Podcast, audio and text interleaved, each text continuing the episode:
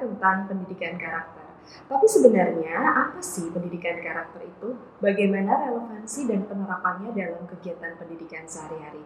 Saat ini saya sudah bersama dengan Ibu Leli, salah satu pengajar di Pickering Christian Academy. Uh, apa kabar Ibu Leli? Baik Ibu. Terima kasih loh untuk waktunya. Sama-sama. Di sini kita kan mau ngobrol tentang pendidikan karakter Ibu.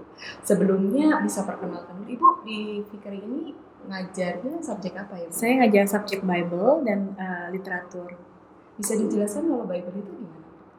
Bible, uh, jadi uh, kelas 1 sampai kelas 3 itu uh, Bible-nya mereka belajar dari uh, Bible worldview, kita ambil dari uh, Biblical Christian worldview. Uh, kemudian selain itu kami juga memberikan kepada murid-murid uh, Bible history. Itu uh, kami ambil dari uh, kurikulum medieval medieval history dari Memoria uh, Memoria Press.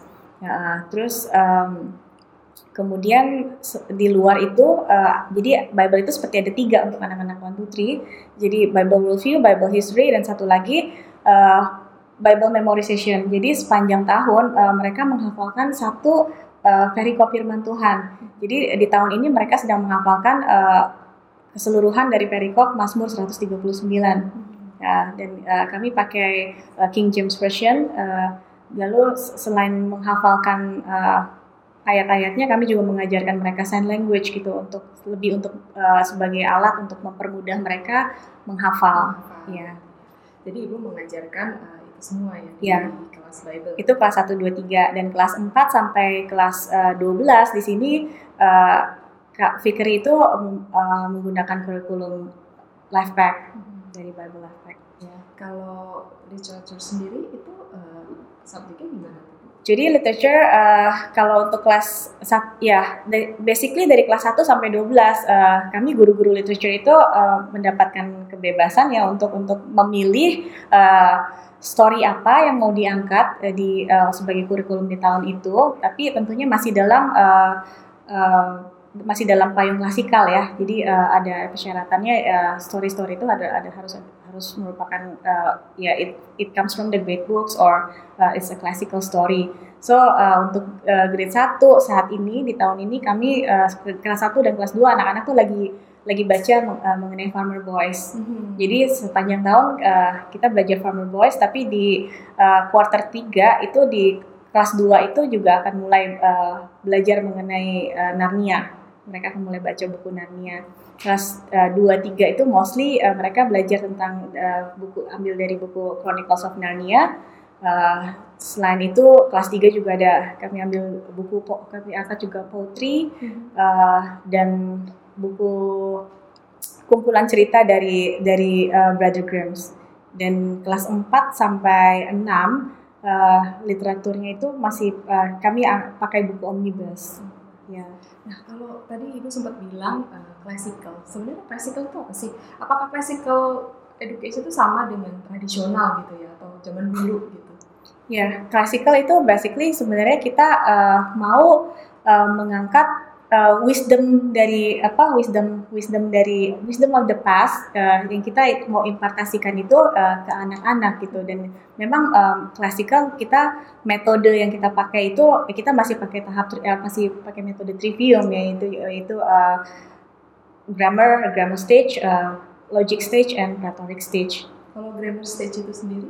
Grammar stage itu uh, jadi uh, untuk tahapan dari anak-anak mulai K sampai uh, grade 3 itu mostly ya di sini itu uh, jadi uh, pengajaran yang diberikan kita lebih banyak memberikan lecture yang mereka uh, akan lebih uh, menghafalkan, memorizing dan apa belajar tentang fakta-fakta gitu.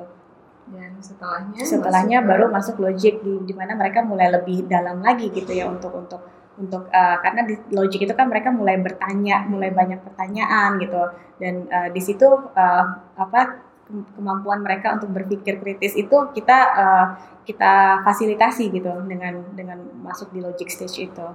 Dan retorik pada saat mereka udah mulai uh, mengekspresikan diri uh, mereka gitu. Dan mereka uh, kita ajarkan bagaimana seni untuk berkomunikasi dan menyampaikan pendapat mereka dengan dengan sopan dengan santun dengan eloquent gitu. Uh, tanpa uh, tanpa tanpa menyinggung gitu ya menyinggung menyinggung uh, pihak pihak lawan gitu Uh, jadi uh, yang sedang ibu jalankan saat ini adalah pendidikan dengan metode klasikal. Klasikal, gitu. ya. Dan di dalamnya ada pendidikan karakter juga. Iya, gitu. pendidikan Nah, karakter. menurut ibu sendiri pendidikan karakter itu definisinya seperti apa? Jadi uh, kalau kita balik kalau pendidikan karakter, uh, intinya dulu nih karakternya itu apa gitu ya. Jadi uh, kalau menurut uh, pengertian kami semua di sini gitu karakter karakter itu sih sebenarnya adalah uh, sifat uh, seseorang gitu sifat sifat asli seseorang yang uh, apa yang uh, merupakan buah dari dari pikiran uh, dari pikiran uh, beliefnya dia itu ya jadi uh, pik, um, jadi karakter itu menunjukkan siapa siapa diri kita sebenarnya sifat asli kita pada saat tidak ada orang yang melihat. Itu uh, itu uh, karakter kita gitu. Jadi karakter ini berbeda dengan dengan reputasi. Ya uh, kalau kalau Abraham Lincoln itu bilang karakter dan uh, reputasi itu bagaikan seperti pohon dan bayangan gitu. Kalau bayangan itu uh, jadi bayangan itu kan uh, adalah apa yang dipikirkan orang mengenai sebuah objek. Dan kalau misalnya uh, tapi pohon itu adalah sang objek itu sendiri gitu ya karakter itu menunjukkan sifat asli seseorang gitu. Dan itu bisa biasanya kelihatan pada saat siapa kita itu bisa uh, kelihatan pada saat tidak ada orang yang melihat apakah kita tetap bisa melakukan hal yang benar gitu. Apakah kita tetap bisa melakukan hal yang sesuai dengan kebenaran firman Tuhan uh, atau apakah pada saat kita ditekan kita bisa tetap melakukan hal yang benar dan di situlah uh, karakter kita uh, terlihat gitu dan uh, pendidikan karakter kita mau membawa uh, mendidik mentrain murid-murid itu supaya uh, mereka bisa memiliki karakter-karakter yang uh, sesuai dengan karakter karena kita uh, Christian education gitu ya apa Christian schools tentunya kita mau membawa anak-anak ini supaya bisa memiliki karakter seperti karakter Kristus hmm. begitu. Nah jadi uh, karakter itu tadi dipengaruhi oleh belief system seseorang juga yeah, gitu yeah. ya dan juga uh, cara pikir uh, yeah. orang itu. Gitu. Yeah. Uh, di mana posisi sekolah di sini sebagai pendidik hmm. itu dalam uh, pendidikan karakter ini? Jadi uh, menurut saya di sini kalau sekolah ya sekolah pikir sendiri bekerja sama bekerja sama dengan orang tua murid untuk kita jadi kita ini adalah partner dari orang tua murid untuk sama-sama uh, mendidik anak-anak untuk memiliki karakter Kristus gitu. Jadi kita menjadi mitra orang tua dan uh, karena karena karena sekolah ini tuh benar-benar mementingkan pendidikan karakter. Jadi dari dari sejak awal dari dari mulai anak-anak masuk itu uh, pendidikan karakter itu dari mulai diberikan. Uh, setiap pagi kita mulai sekolah itu dengan devotion. Dari jam uh, 8 sampai jam 9 pagi satu jam pertama itu uh, kita ada morning devotion. Dan itu semua anak dari mulai K2 sampai grade 12 itu duduk bersama-sama dan uh, mendapatkan mendengarkan uh, pengajaran yang sama gitu. Dan itu adalah pengajaran karakter yang uh, yang kami berikan. Jadi uh, dan kami mengangkat satu tema karakter selama satu bulan. Uh, contohnya uh, pada awal tahun ajaran awal tahun ajaran kami selalu memulai dengan karakter attentiveness.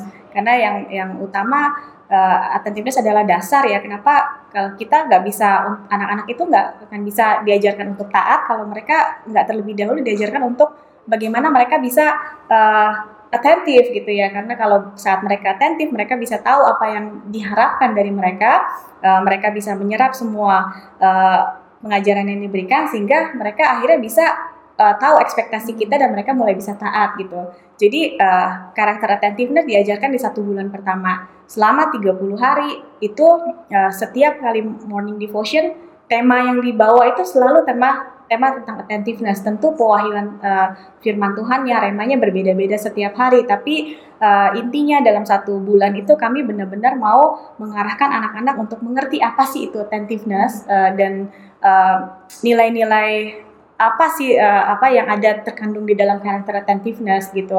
Dan apa uh, menurut Alkitab attentiveness itu seperti apa? Dan Uh, kita belajar dari tokoh-tokoh Alkitab, kita juga bisa belajar dari tokoh-tokoh uh, dunia gitu ya, uh, yang sudah uh, mempraktekkan dan apa memperlihatkan karakter attentiveness itu dalam dalam kehidupan mereka. Dan di situ kita kita kita ajarkan anak-anak dan di situ mereka belajar. Jadi di situ mereka menyerap uh, sebenarnya menyerap teori ya mengenai attentiveness itu apa dan kemudian aplikasinya itu adalah pada saat kegiatan belajar mengajar. Hmm Jadi sepanjang hari dari dari pagi sampai sampai siang di situ uh, mereka uh, mempraktekkan apa yang sudah mereka dapatkan di uh, devotion uh, paginya.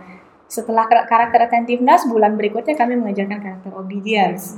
Nah, uh, sama seperti tadi, jadi uh, semua apa uh, poin-poin mengenai apa itu obedience uh, sesuai dengan firman Tuhan, sesuai dengan uh, uh, biblical worldview tentang obedience itu kami ajarkan di situ.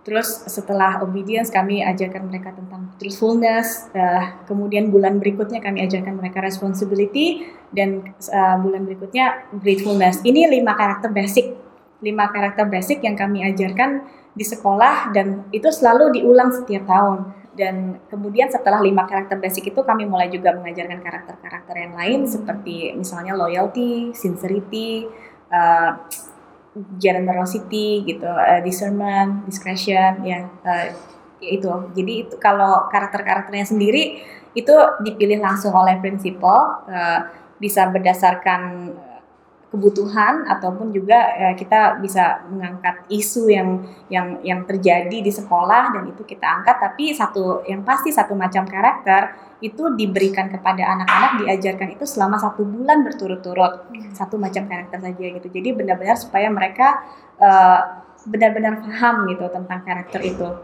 Kadang uh, murid yang udah kelas uh, high school sendiri pun yang udah udah bersama kami dari sejak zaman elementary itu kan mereka kan mendengarkan kadang-kadang hal-hal yang sama berulang-ulang. Tapi situ kami uh, tekankan lagi ke murid-murid iya memang kamu mungkin rasanya kamu udah mendengar ini over and over again gitu ya. Tapi apakah kamu sudah mempraktekannya gitu. Dan kita kan uh, we found out that ourselves itu sering kali we fail gitu. We find ourselves uh, fail to do it gitu. Jadi kita kita gagal melakukan itu. Jadi makanya kita belajar. Kita kita selama selama kita hidup itu uh, kita terus uh, nggak uh, pernah berhenti untuk belajar. Jadi pendidikan karakter ini adalah pendidikan yang berkelanjutan. Iya, dan nggak akan pernah berhenti sepanjang kita hidup, sepanjang kita masih bernafas, dan saya percaya bahwa kita masih akan terus belajar gitu, dan uh, karakter kita itu terus dibentuk. Nah, kemudian setelah mengajarkan uh, definisi ya. dari karakter itu sendiri, kemudian diaplikasikan dalam kehidupan sehari-hari, ya. uh, bagaimana kita melihat atau adakah standar untuk mengetahui indikator bahwa oh anak ini sudah berhasil mengaplikasikannya? Kita lihat indikatornya jadi uh, sebenarnya pada saat karakter anak itu beres uh, karakter anak itu baik kita akan lihat indikatornya itu dari akademiknya dia otomatis akan mengikuti hmm. dan begitupun sebaliknya kalau kita melihat anak uh, anak siswa yang bermasalah di akademis gitu biasanya kita akan uh, akan akan gali itu dan dan kita selalu menemukan bahwa akar masalahnya itu bukan akademisnya gitu, bukan kemampuan akademisnya, tapi adalah akar masalahnya adalah karakter. Jadi kalau karakter baik, otomatis akademis itu akan mengikuti. Mungkin ini untuk anak-anak yang lebih besar kali ya. ya. Bagaimana membuat uh, pengetahuan mereka tentang karakter ini tidak menjadi legalistik atau buat dia uh, untuk menilai orang lain gitu. Tidak menilai maksudnya? Jadi uh, gimana mereka sudah dapat pengetahuan -hmm. tentang karakter itu sendiri, ya. definisinya yeah. seperti apa. -hmm bagaimana menanamkan kepada anak bahwa karakter ini pengetahuan ini ditujukan untuk dirinya sendiri bukan untuk dia uh, ibaratnya menjudge orang lain gitu ya. Hmm. Jadi uh, kami itu uh, selalu mengajarkan anak-anak itu untuk jadi setelah setelah mengajarkan karakter kami selalu uh, membawa anak-anak itu intinya kenapa kita ajarkan ajarkan mereka karakter karena uh, kita mau uh, fokus hidup kita itu bukan tentang diri kita sendiri gitu sebenarnya gitu. Tapi fokus uh, kehidupan kita itu semuanya itu berfokus untuk menyenangkan hati Tuhan. Jadi uh, kayak gini misalnya karakter itu kita seseorang mungkin uh, mungkin bisa bisa membeli itu yang namanya popularitas gitu ya. Uh, kalau dengan kemampuan akademis mereka bisa bisa mendapatkan uh, bisa mereka bisa jadi populer gitu. Tapi itu semua akan sia-sia kalau mereka nggak nggak punya karakter gitu. Uh, yang tadinya penerimaan akan berubah jadi penolakan. Itu kalau mereka nggak bangun uh, karakter mereka dengan baik. Karena uh, seberapa kuat kita bisa menyenangkan hati orang lain gitu. Karena orang lain uh, itu nggak akan pernah bisa memuaskan mereka. Tetapi kalau pada saat kita uh, membangun diri kita dengan membangun karakter yang baik karena kita mau menyenangkan hati Tuhan otomatis kita akan terbangun juga untuk bisa uh, memberkati orang lain gitu. Dan anak-anak itu dari dari sejak kecil di sini dididik untuk ini fokusnya bukan ke bukan ke diri kita sendiri bukan untuk kita supaya menjudge orang lain gitu. Tapi uh, karakter ini uh, kenapa kita harus belajar karakter? Karena kita mau hidup ini adalah untuk Tuhan dan hidup ini untuk menyenangkan hati Tuhan begitu jadi karakter ini seperti yang dibilang di sebelumnya hmm. bukan reputasi ya. gitu ya, ya. jadi adalah uh, skill hidup seseorang. Iya betul. Nah menurut ibu dari sendiri peran orang tua di sini tuh gimana sih?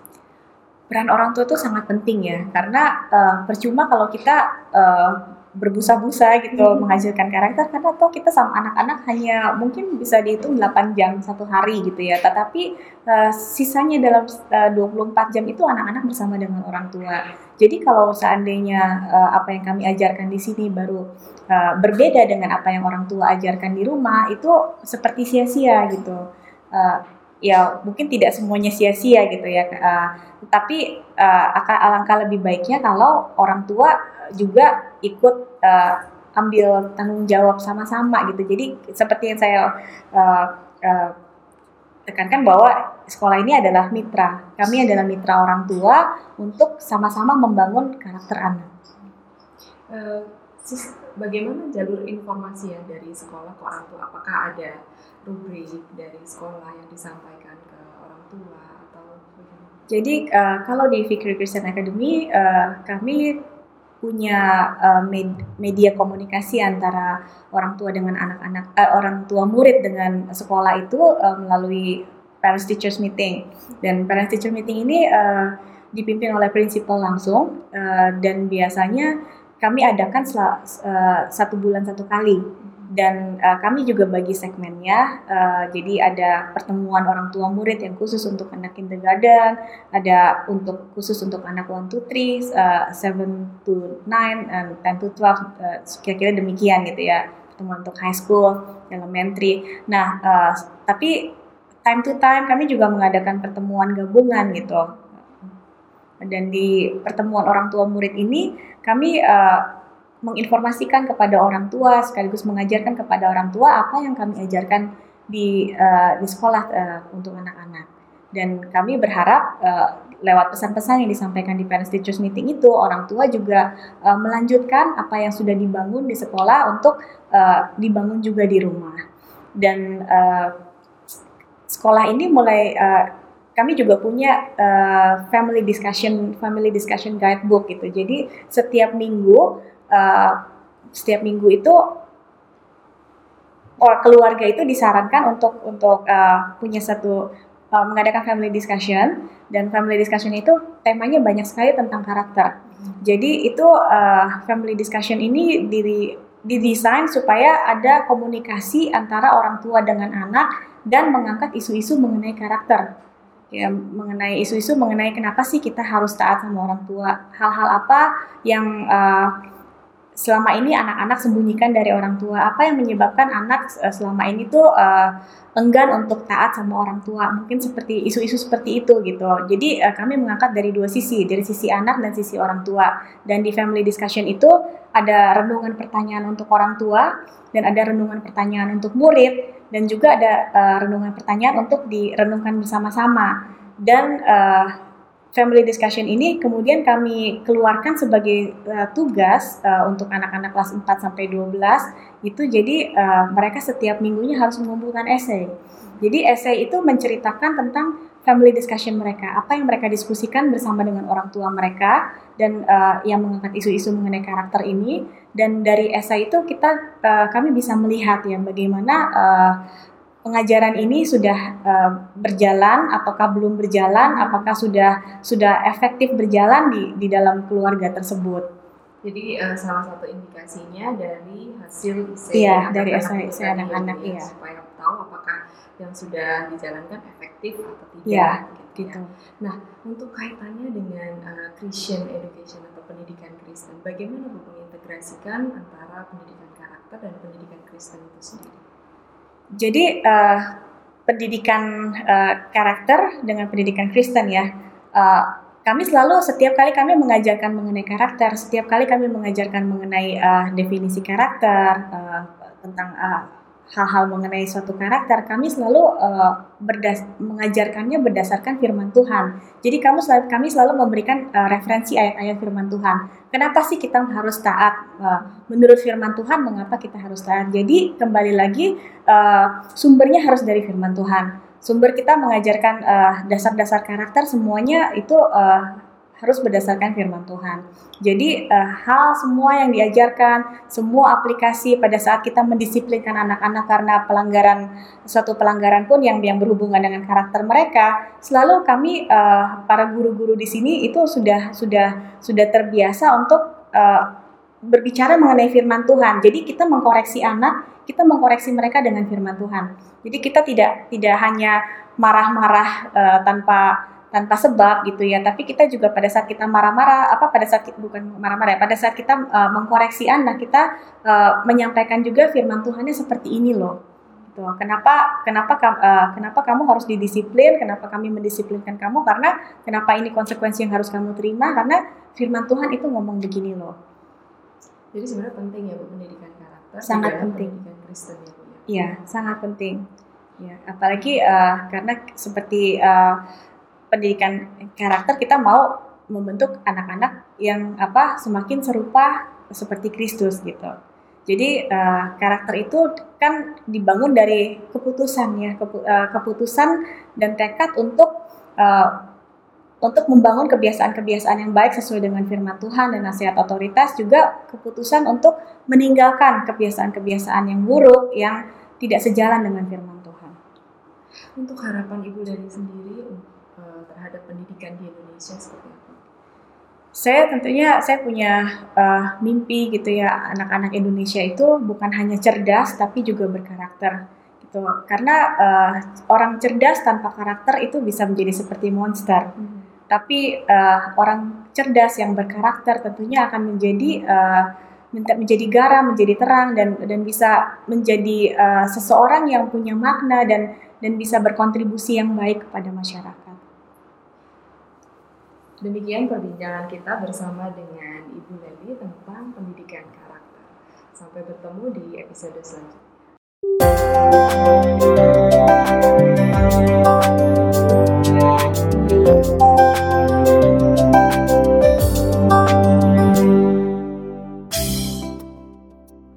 Jadi karakter adalah sifat asli uh, seseorang yang ditentukan oleh pikiran dan hati nurani uh, yang kemudian akan menentukan uh, keputusan yang mereka ambil mengenai uh, yang keputusan akan diambil di dalam tindakan dan kata-kata uh, terutama pada saat tidak ada orang yang melihat dan pendidikan karakter ini adalah pendidikan yang sangat penting bahkan uh, lebih penting daripada pendidikan akademis.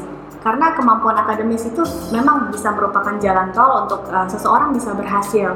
Tetapi tanpa uh, didukung oleh karakter yang kuat maka uh, pencapaian akademis yang sehebat apa pun akan berlalu uh, dengan segera. Jadi uh, pendidikan karakter merupakan suatu dasar uh, pendidikan yang diperlukan uh, bagi anak-anak. Thank you.